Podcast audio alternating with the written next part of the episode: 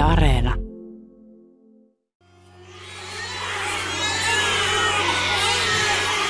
Viime keväänä koronapandemia sulki maailman lentoliikenteen. Satoja sijaissynnyttäjien synnyttämiä vauvoja jäi jumiin Ukrainaan, koska heidän vanhemmat, lapsettomat, ulkomaalaiset pariskunnat eivät voineet noutaa vauvojaan. Silloin päätin tehdä ulkolinjaohjelman Ukrainan sijaissynnytyksistä, koska olen törmännyt aiheeseen jo aiemmin uutismatkoillani. Tämä on Ulkolinjan podcast. Nimeni on Antti Kuronen.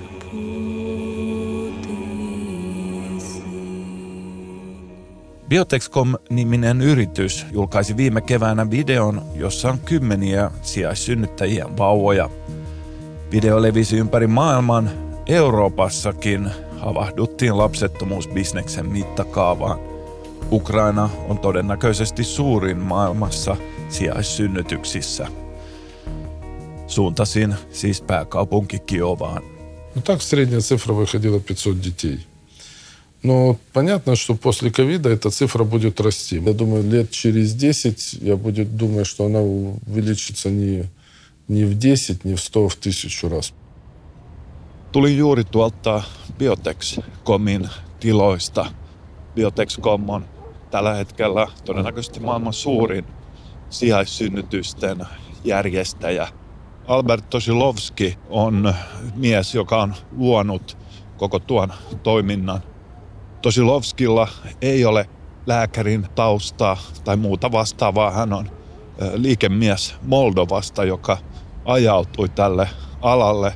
Ja nyt hän on luonut todella suuren yrityksen, jonka puitteissa syntyy noin 500 vauvaa joka vuosi. Siis ukrainalaisten sijaissynnyttäjien synnyttämiä vauvoja. Mikä oli todella kiinnostavaa, kun tapasin Tosilovskin, oli se, että hän kertoi taustastaan hyvin, hyvin niukasti. Häntä on muun muassa epäilty talousrikoksista ja myöskin ihmiskaupasta Ukrainassa, mutta häntä ei ole tuomittu mistään. Joka tapauksessa taustastaan hän suostui kertomaan vain sen, että hän on aina ollut suuri skifi-fani. Eli että science fiction, elokuvat ja kirjat inspiroivat häntä ja se on varmasti syy, että hän on ajautunut näin, ö, miten sanoisin, tämmöiselle tulevaisuuden alalle.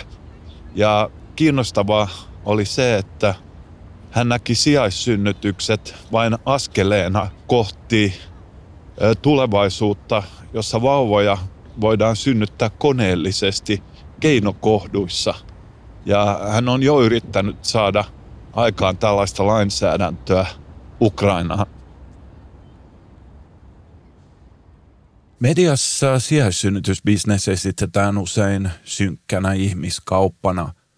Mielestäni totuus ei ole niin mustavalkoinen – Tuleville vanhemmille sijaissynnytys tarjoaa elämän suurimman onnen. Ulkolinjadokumentissa tapaan esimerkiksi pariskuntia, jotka ovat vuosikausia turhaan yrittäneet lasta keinohedelmöityksellä. Mutta kun ongelmia ilmaantuu, sijaissynnyttäjät ovat yleensä uhreja, mutta on myös tapauksia, joissa lapset kärsivät. Pariskunnille sijaissynnytyksen hankkiminen on varsin vaivatonta – ja siksi tulevat vanhemmat eivät aina ole riittävän sitoutuneita. Sellaista tapausta menin tapaamaan Kaakkois-Ukrainaan. Это камера. Это камера. Пи-пи-пи. Пи-пи-пи камера поет.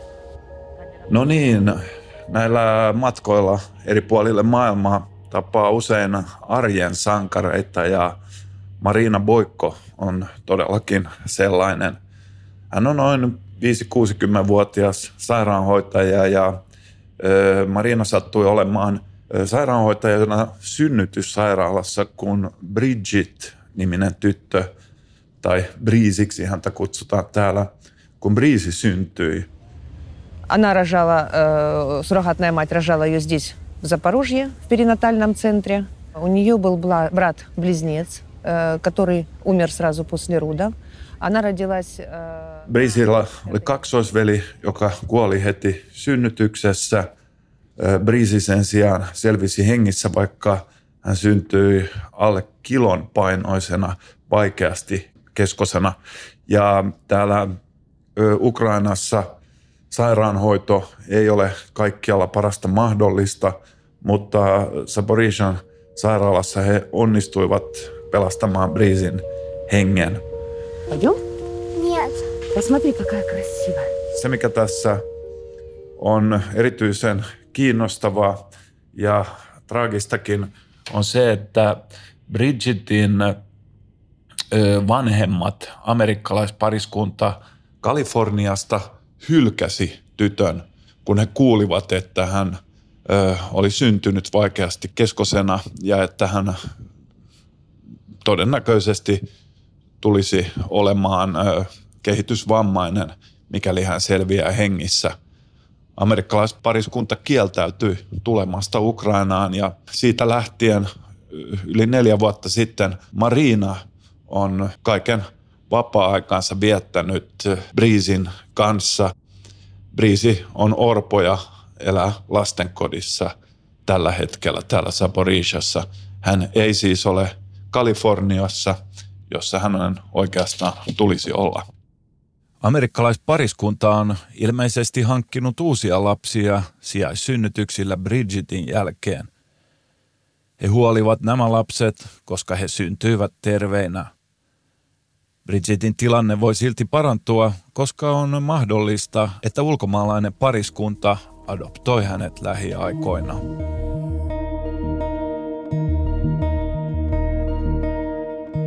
Sijaissynnyttäjillä ei ole geneettistä sidettä vauvaan. Vauvan munasolu on aina toisen naisen. Sijaissynnyttäjät ovat kertoneet, että vauvasta luopuminen ei tästä syystä ole ollut kovin vaikeaa. He kokevat kantavansa toisen vauvaa. Sijaissynnytyksiin liittyy silti hyvin vaikeita eettisiä ongelmia, kuten voiko raskaus olla työtä. Käytännön tasolla sääntelyn ja valvonnan puute johtaa sijaissynnyttäjien riistoon. Toisaalta sijaissynnytyksistä saatu raha voi muuttaa naisen ja hänen lastensa tilannetta. Monet sijaissynnyttäjät ovat esimerkiksi maan sisäisiä pakolaisia Donbassista. Venäjä ylläpitää sotaa Itä-Ukrainassa seitsemättä vuotta. Sen seurauksena puolitoista miljoonaa ihmistä elää maan sisäisinä pakolaisina Ukrainassa. He eivät voi palata koteihinsa Venäjän miehityksen takia. Näiden ihmisten taloudellinen tilanne on usein todella heikko. Ukrainan arvioidaan myös olevan Euroopan köyhin maa. Я обычный человек, в принципе, все мы. Те же люди, которые сейчас пома- пытаются помочь. Я очень надеюсь, что у нас получится добиться справедливости. Блин. На самом деле это очень сложно. Olen tavannut useita sijaissynnyttäjiä ja äh, se mikä on niin kuin kiinnostavaa tässä aiheessa on se, että monille sijaissynnytys on itse asiassa ollut äh, aika positiivinen asia heidän elämässään. Äh, he tienaavat noin 2-14 tuhatta euroa sijaissynnytyksestä, mikäli kaikki menee hyvin ja syntyy terve lapsi. Mikäli ei tule keskenmeno, he eivät yleensä saa juuri mitään. Mutta tosissaan niissä tapauksissa, kun kaikki menee hyvin, niin äh, sanotaan 14 000 euroa on erittäin suuri raha Ukrainassa, etenkin maakunnissa. Se vastaa noin kuuden vuoden palkkaa. Ja monille naisille se on mahdollisuus ostaa asunto tai panostaa lasten kasvatukseen, tehdä asioita, joita he eivät ikinä muuten pystyisi omalla palkallaan tekemään. Aika tavallinen palkka Ukrainassa on 200 euroa kuussa. Sijaissynnytyksissä on myös häviäjiä, suuria tragedioita, naisia, joita riistetään. Ö, tavallisia tilanteita on esimerkiksi se, että tulee keskenmeno, Ö, silloin he usein eivät saa rahaa tai hyvin vähän. Ö, Tai sitten jos tulee terveysongelmia, Не знаю, я вже на все готова, щоб тільки боль мені цю утолили, щоб пройшла ця боль невиносима.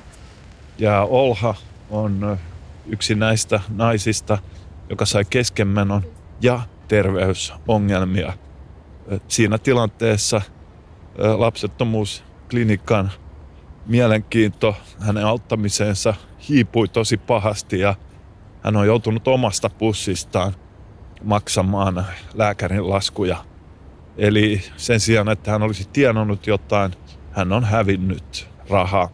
большому счету йшла я заробити денег на е, лічення сину і на препарати чоловікові, а в ітогі тепер чоловік лічить мене.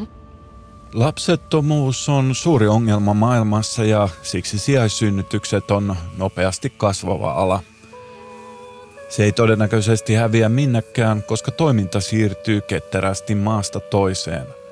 Ukrainaan toiminta siirtyy, kun Intia ja Taimaa kielsivät sijaissynnytykset ongelmien takia. Siksi kansainvälinen yhteisö pyrkii luomaan säännöstöä, kuten on tehty kansainvälisiä adoptioita varten. Kuuntelit Ylen Ulkolinja-podcastia. Tässä sarjassa Ulkolinja-toimittajat kertovat ihmisistä ja kohtaamisista TV-dokumenttisarjan takana –